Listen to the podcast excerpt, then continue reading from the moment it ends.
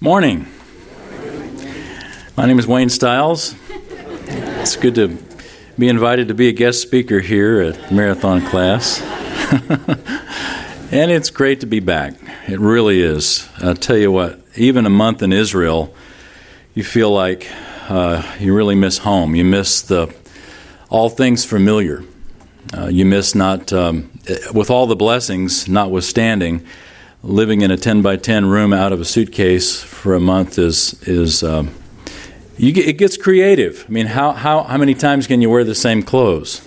You know, inside, outside, upside down. But we, um, Kathy and I, it's had the privilege of being part of two tours in Israel. We helped to lead two different tours. One with Insight for Living. We were the uh, the bus. Uh, I was the bus teacher on one of the buses for Insight for Living, and that was a blessing, always is.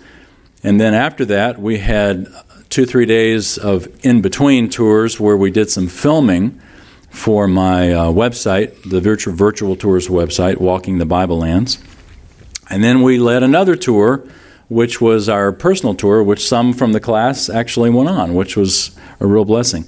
And by the way, the, the tour that Carol was referring to was not the the actual tour, but it was the virtual tour of the Passion Week, which is just a series of videos. So, and you don't have to go to Israel to experience some of the blessings of being in Israel. If you want to just uh, look at the video series that Carol was mentioning, you can go to uh, waynestiles.com and it should be right there at the top. I'll leave it up there for another week, but you can watch the videos that just walk you through the, the Passion Week of Jesus and all the, the days that he experienced there, uh, including from from Sunday to Sunday, from the the the uh, Palm Sunday to Easter Sunday. So uh, you know, you can't travel without having some snafus. There's no way to, to get around it from people walking. It's funny to wa- to watch folks who've never been to Israel before and some of the questions they ask. Like I think one guy came up to me and, and asked one one uh, morning, at the hotel buffet, Where's the bacon?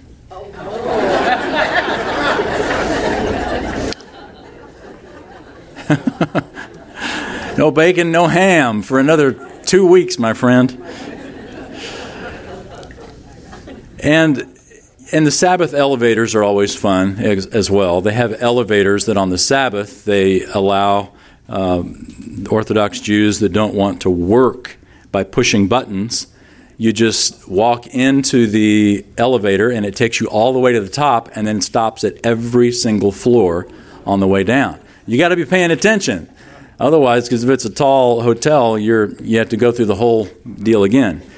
I've never figured out though why it's not work to push a button, but you still got to carry your luggage. You still got to put your room key in, and there's there's some things that just you know don't make a lot of sense there. But it was a great blessing, and thank you so much for your prayers. I know that we um, you prayed for us while we were gone, and some of the prayer requests I sent out through the marathon email, some specifics, and very much appreciate uh, your your lifting us up in prayer. It made all the difference. It really did. This was a blessed blessed time, and uh, nevertheless, it's great to be back.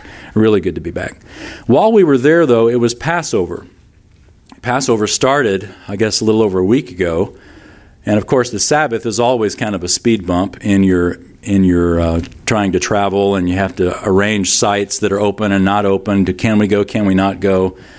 So the Sabbath is always a little bit of a workaround, but Passover is a big workaround. I mean, it's a big deal. Once a year, like the country shuts down.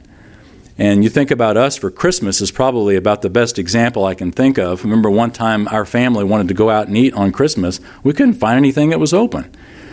It's like that in Passover in Israel. In fact, even the gas stations closed. And we were trying to put gas in our rent car on the way back, and we finally found a gas station that was open. Thank goodness for non religious Jews in, in, in Israel. What would we have done? I wanted to give them a hug. Thank you so much for not believing the Bible. No, I don't mean that, but but uh, anyway, th- but there are some other kind of interesting things about Passover. You know, Passover begins, as we're going to talk about, also the Feast of Unleavened Bread. And so for a whole week, you don't have you can't eat bread, which is great until you want pizza. We walked into a pizza place and ordered a pizza, and the guy said, Boy, it's really glad, it's really good thing that you ordered pizza because here in about a couple of hours we couldn't have served pizza to you for a whole week. I thought, wow, we'll take two pizzas. That sounds wonderful. And the next morning at the breakfast buffet, they had their whole normal array of jellies with matzah. You know the little matzah crackers that you can buy here at Kroger in Texas, they had that's what they serve. Have you ever tried jelly on matzah? it's just not the same. But you know, the Passover and the Feast of Unleavened Bread and all the feasts, I guess, so to speak, it's sort of otherworldly. It's sort of over therely it's not something that we as Christians really think about much. Oh, of course, you know, you'll have a, a, Passover Seder that you might get invited to, something like that, where you can participate. But going and actually being there, and in, in a sense also being inconvenienced by it, is um, it gives you pause. It forces a pause which is what the Sabbath was meant to do every week anyway. But the feasts force a pause upon you and, in some sense, force you to stop and reflect a little bit. And that's part of what they were meant to do. Uh, rather, rather than get right back into the book of Mark, you know, we were going through the book of Mark. You know. Uh, I thought we'd take just a couple of Sundays and look at the feast because Passover and the Feast of Unleavened Bread stopped yesterday. So it's not. Uh, it's not an otherworldly thing. It's actually it was current. It's something that actually stopped yesterday. I thought we'd take a couple of Sundays and just look at how these feasts apply to us as Christians. Um, the principles of it are very significant to us as Christians. And you don't have to be Jewish to appreciate it because, as we'll see from what, even what the Apostle Paul is going to teach us, there are things that we can learn, even as Christians, that are timeless truths from these feasts that seem to be old, irrelevant. Who cares? Well, we should. And this morning we're going to talk about why. So let's turn together to the book of Leviticus, chapter 23. When's the last time you heard a message from Leviticus? We'll look at, Le- at Leviticus as well as a couple of other passages that are relevant to it. But the holidays, the Jewish holidays, are Jewish holy days. Same idea. For them, it's the same thing. And they always reflect history. You think even about our holidays. Holidays typically connect with history whether it's your birthday, your anniversary, or Washington's birthday, there's something that is connected to history, and the holiday has the purpose of bringing it back around so that you don't forget. You know, if we didn't have communion, we we could easily forget about what it's about. If we didn't have um, Memorial Day or your anniversary or uh, Christmas, holidays have the purpose of not just giving you time off or time to rest, but time to reflect on a significant historical event that occurred that we must not forget. And the feasts were that for Israel, and they are that for us. Leviticus 23, we're introduced to Israel's holidays or holy days, and let's pick up uh, down in verse 4. Leviticus 23, verse 4. Moses writes, These are the appointed times of the Lord holy convocations, which you shall proclaim at the times appointed for them. Convocation, it's not a word we use a lot. It basically just means a gathering or an assembly or a get together. Like uh, in May, we're going to have a family convocation in Kathy's uh, hometown, a family get together. Convocation is not just, um, it's special because it's holy. The word holy means set apart. It's not just a normal gathering, this is a special one. It's a holy one. When we think of something as holy or as the Lord as holy, we talk about Him being set apart or unique. And it's the same idea here. This is a gathering that's not like a typical gathering. This gathering is holy because it's devoted to God. It's a time of the Lord, verse 4, but it is a holy gathering to proclaim uh, to proclaim at the times appointed for them. There were three times that, that they would gather every year uh, spring, summer, fall. And they were holy convocations. The first one was Passover. And you remember the historical event connected to the Passover. It is reflected in the book that is just prior to Leviticus, and that is Exodus. The book of Exodus centers around the event of the Exodus or the exit from Egypt. The Hebrews were enslaved for centuries in Egypt, and the Lord, by His grace and by His mighty hand, redeemed them, bought them, saved them from slavery in Egypt, and brought them out with a mighty hand. The Passover is what began that. In the New Testament, the, mo- the most important event is the death and resurrection of Jesus. In the Old Testament, the most important event was the Exodus. The Exodus was the redemption of the Hebrews, and it was the beginning of them as a nation. Israel started after the Exodus, the nation of Israel. It was the most important event in the Old Testament, and that's why you find in the Old Testament uh, constantly pointing back to the Exodus. You know, this is the God who brought you out of Egypt. Or even in idolatry, they would refer to it. These are the gods, O Israel, who brought you out of Egypt. The redemption from Egypt was a big deal. And the Passover was the celebration of it. The Passover, of course, came about because of the last of the plagues. Remember, the last plague that the Lord used against Egypt was the death of the firstborn.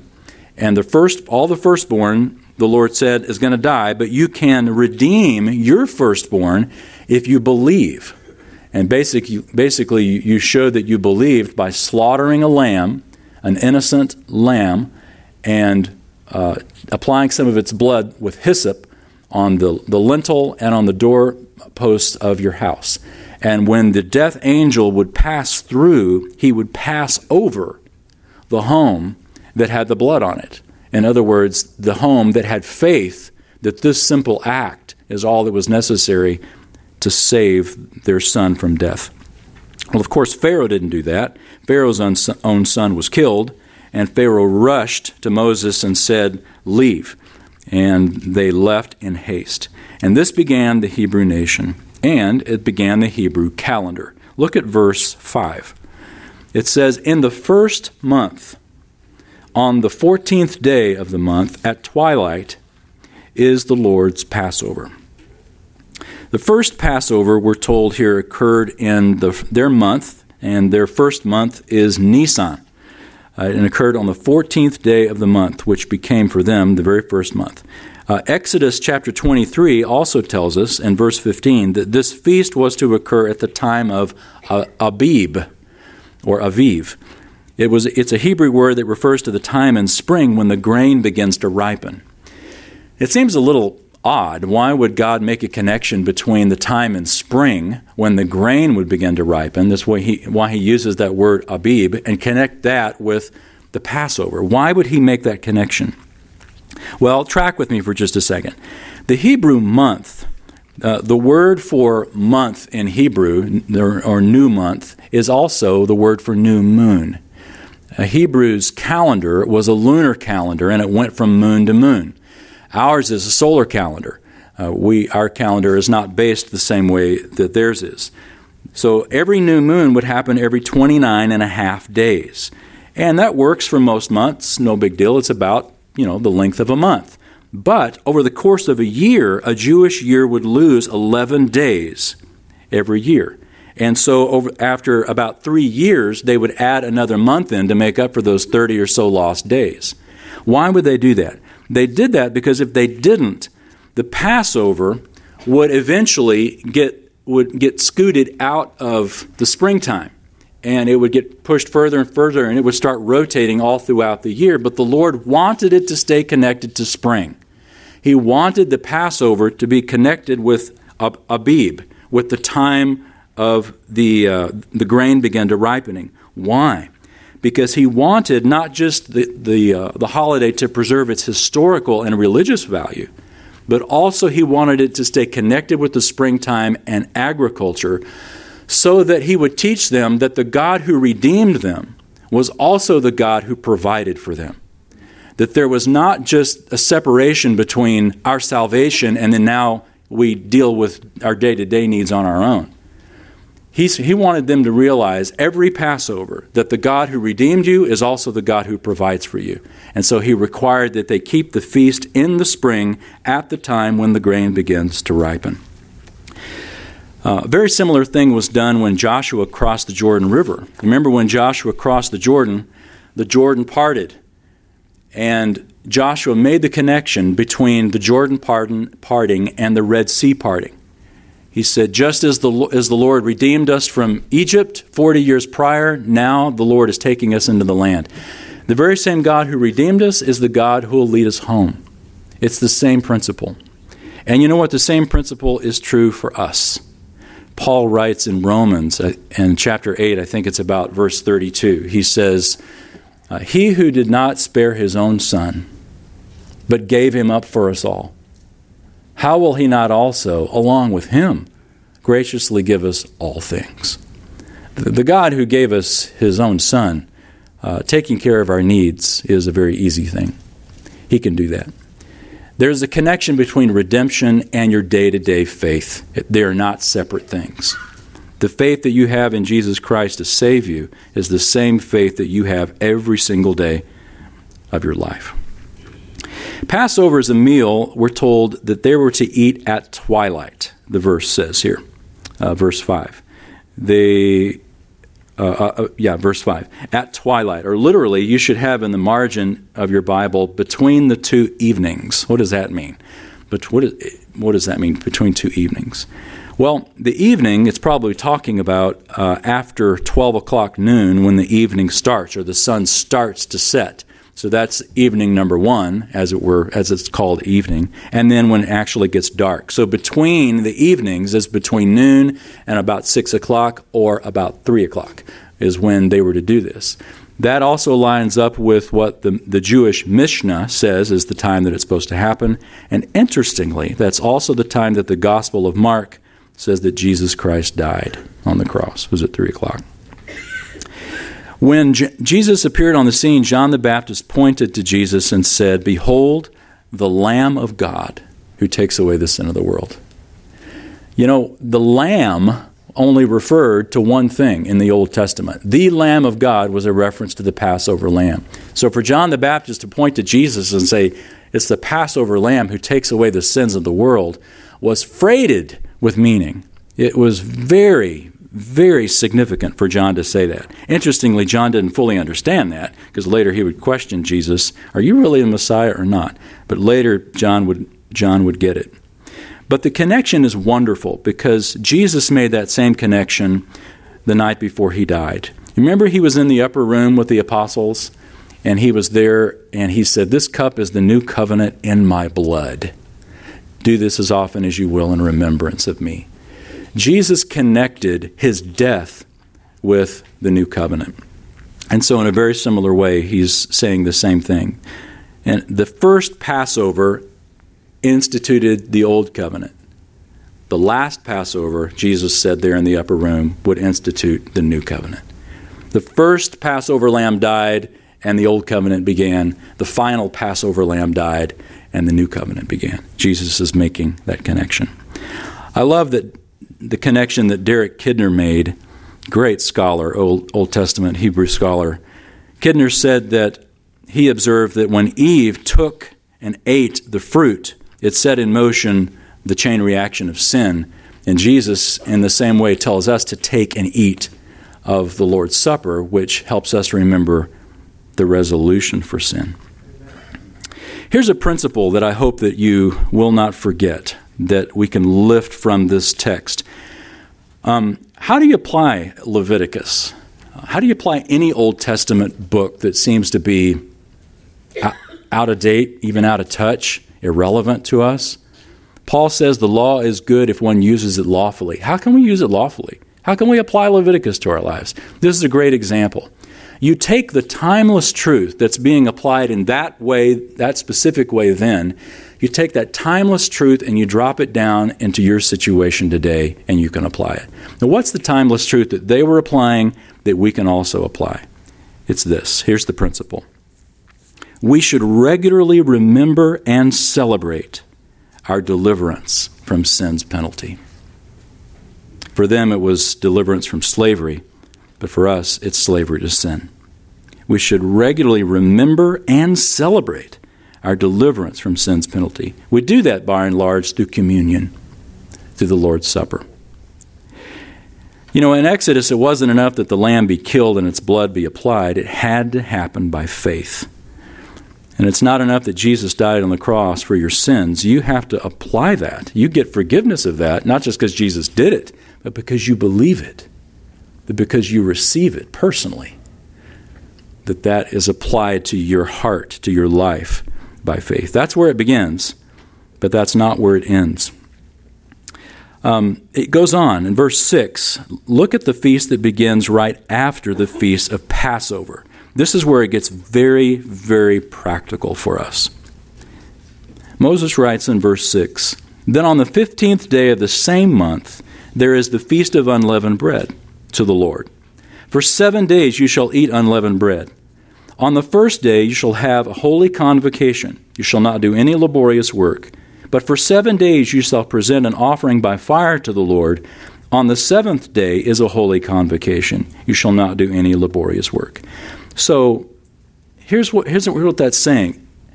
The Passover is on the 14th day of the month, so you celebrate the Passover. The very next day, the 15th day of the month, begins a week long uh, feast of unleavened bread. And feast is sort of a generous term because if you're not eating bread with leaven in it, you're not probably going to eat a lot of bread because it's not that palatable.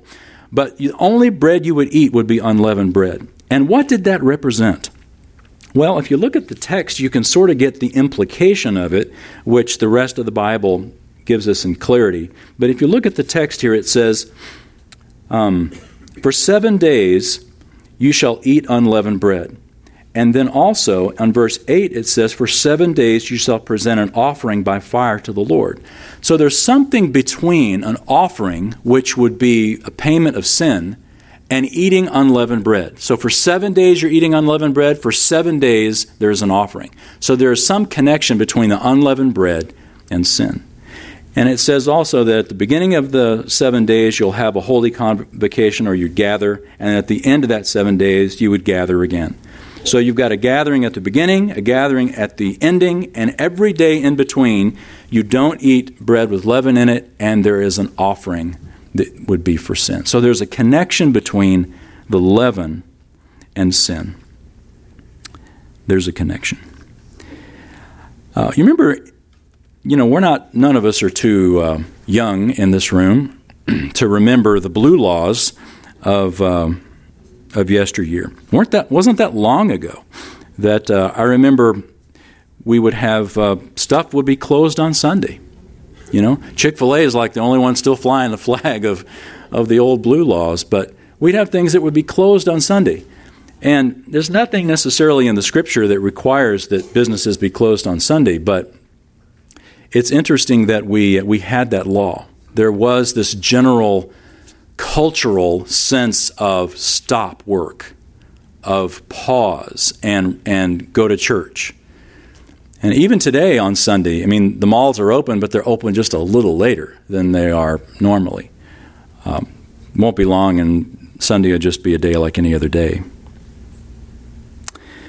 But Passover, as I mentioned in Israel, and, and even the Sabbath is a big deal. On the Sabbath, stuff does close. I mean, you'll walk through Jerusalem on the Sabbath, and the, the line of shops that was busy will be just, you know, a, a long hallway of closed metal doors.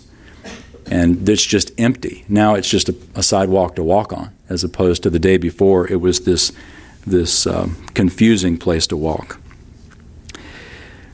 The, um, but the Passover is a really big deal. Everything closes down, as I shared. And they, uh, they basically use it as an opportunity for a good spring cleaning. I remember at the hotel, I was sitting in the lobby doing some work, and I saw this guy come with a mop bucket and a mop, and the guy started mopping the walls. When's the last time you've mopped your walls? Well, this guy, not only that, how'd you like the job of mopping the walls at, at a hotel? There's a lot of walls at that hotel. This man was mopping the walls. And I actually snapped a picture of it. I, I uh, should have brought it to show it to you, but, but I thought that is so interesting that they take such passion in making sure that this hotel is leaven free. And they gave everybody a little handout in their room that said, you know, Passover begins. Please don't bring any outside food into the hotel because we want to keep the hotel, you know, free of leaven and we want to keep it kosher. There is an effort at at least honoring the, uh, the, the kosher laws and the Passover, even in hotels, mopping the walls. I thought that was so interesting. Um, imagine if you had the same resolve in your life to remove sin. Turn to 1 Corinthians chapter 5. And let's look at how the Apostle Paul applies the timeless truths of Passover and the Feast of Unleavened Bread to your life today. 1 Corinthians chapter 5. 1 Corinthians 5. The context, of course, is Paul rebuking the Corinthians for tolerating immorality in their church. Not only tolerating it, but even celebrating it and boasting of it, of it, which from our perspective seems amazing, and yet that was their culture. He says that in verse 2, you've become arrogant about it. In verse 6, he says you are boasting about it. And let's read starting verse 6. Paul says, Your boasting is not good. Do you not know that a little leaven leavens the whole lump of dough? Clean out the old leaven, so that you may be a new lump, just as you are, in fact, unleavened. For Christ, our Passover, also has been sacrificed. So clearly, Paul is using the Passover and Feast of Unleavened Bread as a lesson. He's saying, look, let's lift the timeless truths of that which no longer applies to us by the letter of the law, but the principle still applies. That is, that the leaven in your life is to be removed. That your boasting is not good. Don't you know that a little leaven leavens the whole lump? He's basically saying if you tolerate this in your lives, if you tolerate just a little compromise in your life, saying, eh, it's no big deal, just kind of sweep it under the rug just don't talk about it, don't deal with it. You, you know it's wrong, but it's okay. It's just a little. A little leaven, he says. Leaven's the whole thing. You've probably noticed that if there's something like in a job or a business, if there's if there's gossip or if there's some kind of you know murmuring that's going on that's not dealt with, it grows. It doesn't typically solve itself, it gets worse. It's like saying you're walking out to your garden and seeing a weed. So you know that that'll probably just go away. no, you walk out tomorrow and there's three weeds. It doesn't take care of itself. You've got to take care of it. It's the same way with leaven. Paul says, A little leaven leavens the whole lump. Clean out the old leaven, that you may be a new lump just as you are, in fact, unleavened, which is an interesting phrase. Just as you are, in fact. He says, You are, in fact, unleavened. When God sees you, he sees you without sin because of Jesus Christ. He sees you as an unleavened lump. And that's good news. Without any sin. So he says, because that's how you are seen by God, Live in light of that. Clean out the old leaven that you may be a new lump, just as in fact you are. Live the way God sees you, is what he's saying. Why? Because Christ, our Passover, has been sacrificed.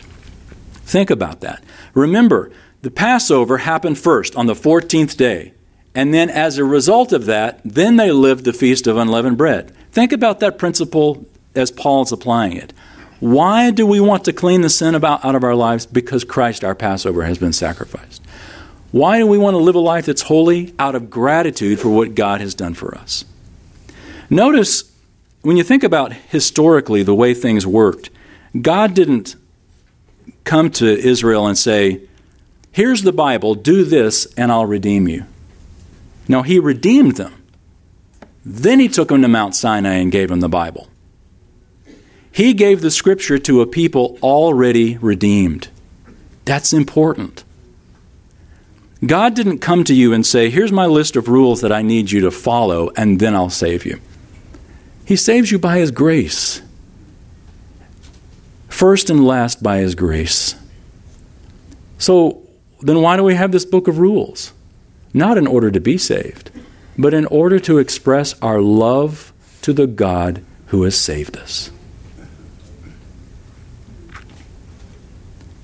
Therefore, let us, verse 8, Paul says, let us celebrate the feast.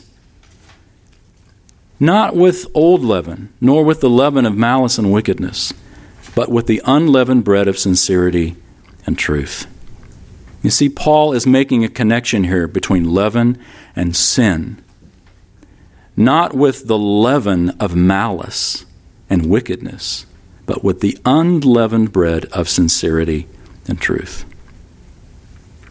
You see, the feast was never about mopping the walls, it was about mopping our hearts.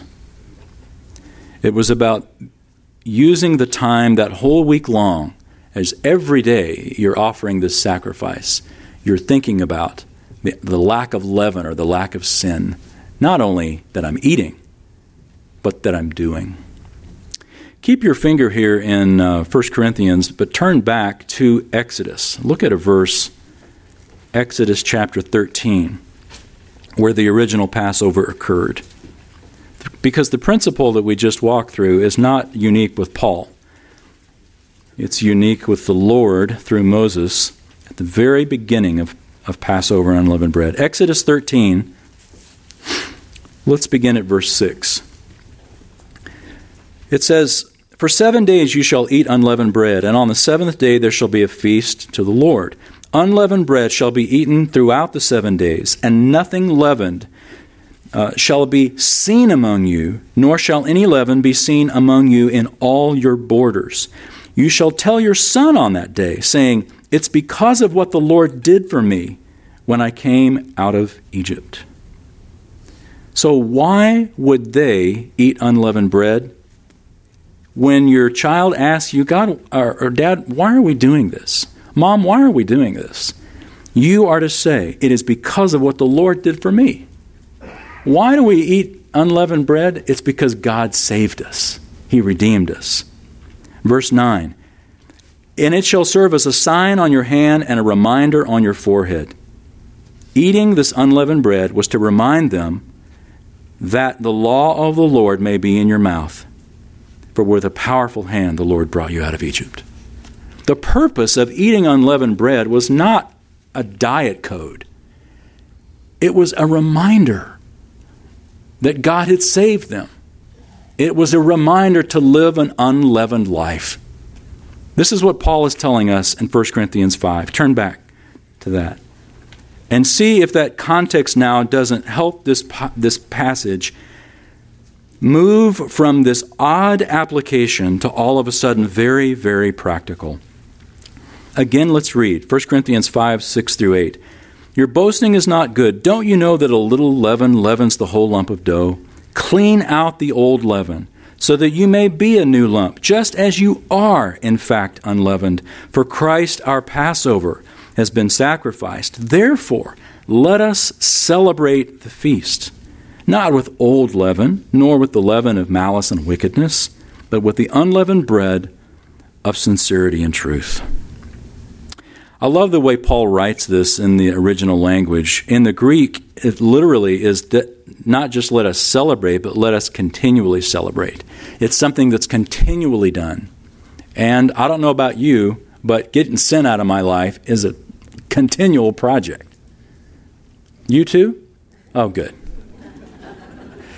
remember several years ago, I was leaving the house early mornings. I always leave, even when it's still dark, there's not even any traffic on the road. It's the best time to be out. It really is. So, anyway, I had my coffee in one hand, and I had my briefcase or, or whatever books in the other hand. And you know, I raise the garage with your elbow because you don't have another arm. So you hit the garage door, and the garage door is coming out. It's pitch black. So I'm walking out, and a spider had woven a. I mean, it probably took this poor spider all night long to weave this thing right in my path. And it's dark. I don't know it. I'm just walking on. All of a sudden, the spider web right in my face. Coffee in my hand. You know, it's like how do you how do you deal with the spider web all over your face? So finally, I get in the car and I get it off, and I get the ooh factor gone because that's that's the main thing you're dealing with is just ugh. So I'm driving to work. About five minutes later, I feel something crawling on the back of my neck.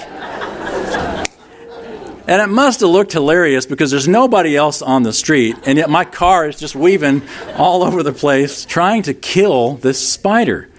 So finally, I get the, the spider.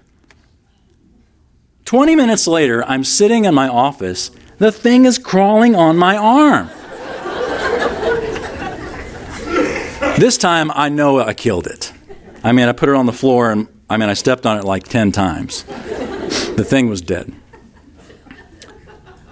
And I remembered this yesterday.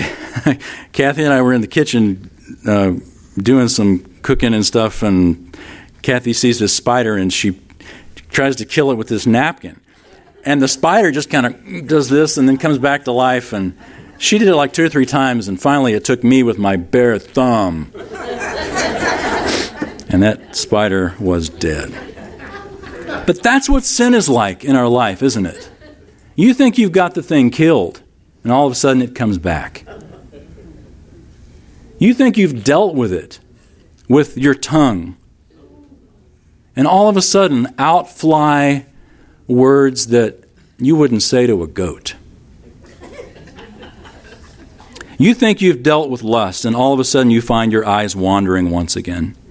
You think you've dealt with contentment and a visit to a friend's house and her new draperies, you think, I really need those.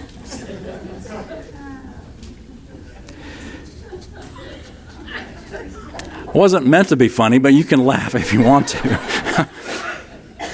That's what it is, isn't it, in our lives? It's like a spider we can't kill. We crush it and crush it and crush it, and it keeps coming back. This is why Paul says, Let us therefore continually celebrate the feasts.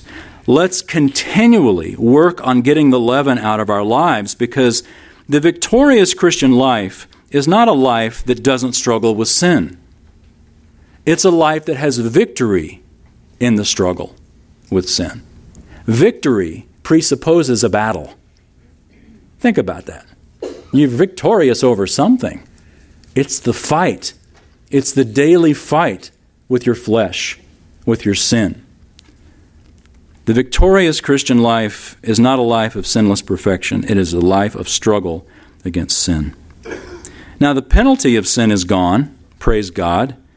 The moment Jesus Christ died on the cross, he took that away for all of us who believe in him. And the good news is, even the power of sin in our life is gone. Romans 6 clearly teaches us that we are no longer under the domination of sin. If we sin, it's because we choose to, not because we have to. But the presence of sin. Romans 7. Paul says, I don't know why I do what I do. I hate it. But thanks be to God who delivers me through Jesus Christ. The penalty is gone, the power is gone, but the presence is not gone until we are with the Lord. Jonathan Edwards said it this way in one of his wonderful resolutions Resolved never to give over, nor in the least to slacken my fight with my corruption, however unsuccessful I may be. Once again, he said, resolved never to give over, nor in the, in the least to slacken my fight with my corruption, however unsuccessful I may be. This is why Paul says, let's continually celebrate the feast. It's not insignificant. I think we fail when we, when we don't remind ourselves both of our past and our future. Our past should remind us of humility and grace. God saved us when we were enemies. When we were loving our sin, God saved us. Just by His grace. And our future also gives us hope not to give up, that one day He's coming for us. One day, uh, or He'll take us home to be with Him. If we continually celebrate the feast, even in our daily lives, not just once a week at Passover or once a year at Passover for a week, but every day in our lives, continually celebrate the feast, you draw upon the strength of God. I read about a, a group of people up in New York one summer. They were dealing with a drought and it was killing all their lawns. And they, uh, you know, they just kind of like us, we just take it for granted. About mid July and August, we just quit trying. You know, we just decide that brown grass is the way it is until, until spring. But uh, they decided they didn't want to do that, so they paced back and forth across their lawns with green spray paint.